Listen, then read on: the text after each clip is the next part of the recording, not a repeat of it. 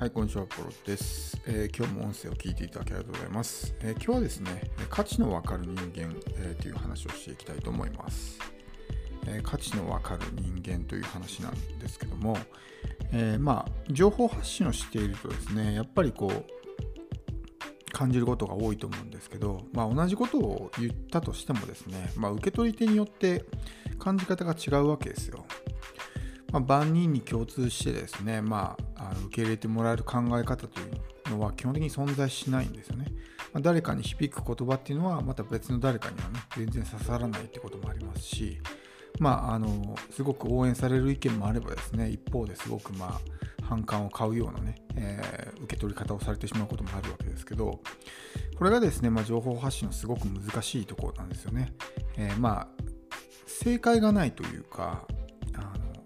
誰に対して発信するかによって答えが変わってくるわけですよね。で、すごくですね、ジレンマを抱えている人もいると思うんですけど、とても役に立つこととかためになること、有益な情報を提供しているにもかかわらず、なぜかいまいち理解してもらえないっていう人がいると思うんですよ。これはですね、単純に受け取り手のステージの問題なんですよね。だから目に見えないので、なかなか信じがたいかとは思うんですけど、やっぱり人間もですね、周波数みたいなものがあるんですよね。で、同じ周波数のもの同士が共鳴し合うっていうね、特徴があるんですけど、例えば高い周波数の人が発する情報っていうのは、低い周波数の人は受信できないんですよね。ラジオとかもそうじゃないですか。周波数を合わせて、一致したらその電波を受信できるけども、周波数が合わなかったら電波受信できないですよね。そんなイメージで考えてもらうと分かると思うんですけど、周波数が高い人が発信した情報っていうのは、周波数が高い人は受け取ることができるわけですけども、全然周波数が、合わない人、周波数が低い人っていうのは受信できないわけですよ。その逆もそうですけど、低い周波数の人が発信した情報っていうのは、高い周波数の人はですね、全然響かないというか、刺さらないわけですよね。だからそういうことも踏まえた上で、情報発信をしないと、すごくね、自分としてはめちゃくちゃいいこと言ってるのに全然理解してもらえないと、なんでだろうと、片やあんまり大したことを言ってないように思えるのに、すごくですね、多くの人に共感を示してもらってるとかっていうことがあると思うんですよ。それは単純にその情報そのものの質とか価値とかレベルとか、そういうことではなくて、いかにですね、その同じ周波数の人の数が多いかっていうことなんですよね。情報の価値だけで言えば、例えば上級者向けの情報の方が、それは圧倒的にやっぱり情報の価値で高いじゃないですか。でも母数で考えると、初心者の方が圧倒的に多いわけですよね、上級者よりも。だから上級者向けの情報を発信しても、それを受け取ることができる人っていうのは少ないわけですよ。で、数を増やしたいんであれば、初心者向けの情報を発信した方がいいわけですよね。そうしないと上級者向けの情報っていうのは初心者には刺さらないんですよ。なぜならもう理解ができないから。だからレベルの高い情報を発信しているのに、なかなかその価値を理解してもらえないってことなんですよね。で、そういうこともあるんですけど、人間のですね、そのステージによってどういうものに価値を感じるのかってことも変わるわけですよね。成果を出している人、成功している人ほど、考え方とかね、本質とかそういうものに価値を感じるわけです。だから、例えばマインドセットとかそういうことって、結構嫌がる人多いんですよね。表面的なテクニックとかノウハウとか、そういうものばっかりを追い求めている人にとって、マインドセットっていうのは全然響かないわけですよ。何なんだこのね、自己啓発崩れみたいな情報はみたいなね、風に考えてしまうんですけど、それってやっぱりその、考え方とか、マインドセットとかそういうことにですね、価値を感じてないから、そういうふうに考えるわけですね。本当に重要なのっていうのは、やり方よりも考え方なんですよ。なぜなら考え方によってやり方が決まるからですよね。例えばこう世の中のためにとかね、お客さんのためにっていう考え方を持っている人はお客さんに役立つですね、情報とか価値を提供しようとしますよね。でもお金のためにとか自分のためにって考えている人は自分が儲かることしか考えないですよね。だからお客さんを騙して価値の低い商品を提供してでも自分が儲かればいいやっていう風になるじゃないですか。そうするとやっぱり考え方によってどういうやり方をするかって決まるわけですよね。だからすごく言葉は悪いですけど、そういうノウハウとかテクニックとかそういう表面的なものばかりを追い求める人、そしてマインドセットとか考え方に価値を置かない人っていうのは自分がそういう思考パターンを持ってるからそういう、ノウハウとかね、テクニック、表面的なことばっかりを追い求めてしまうんですよ。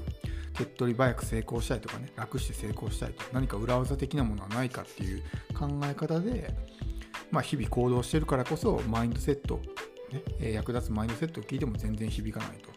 そんな情報よりももっとね、成果に直結する裏技を教えてくれみたいな風に思うから、そういう表面的なテクニックばっかりをですね、重視してしまうわけですよね。確かにそれで一時的にですね、結果が出ることがあるかもしれないですけども、そもそものこのマインドセットの部分がしっかりしてないので、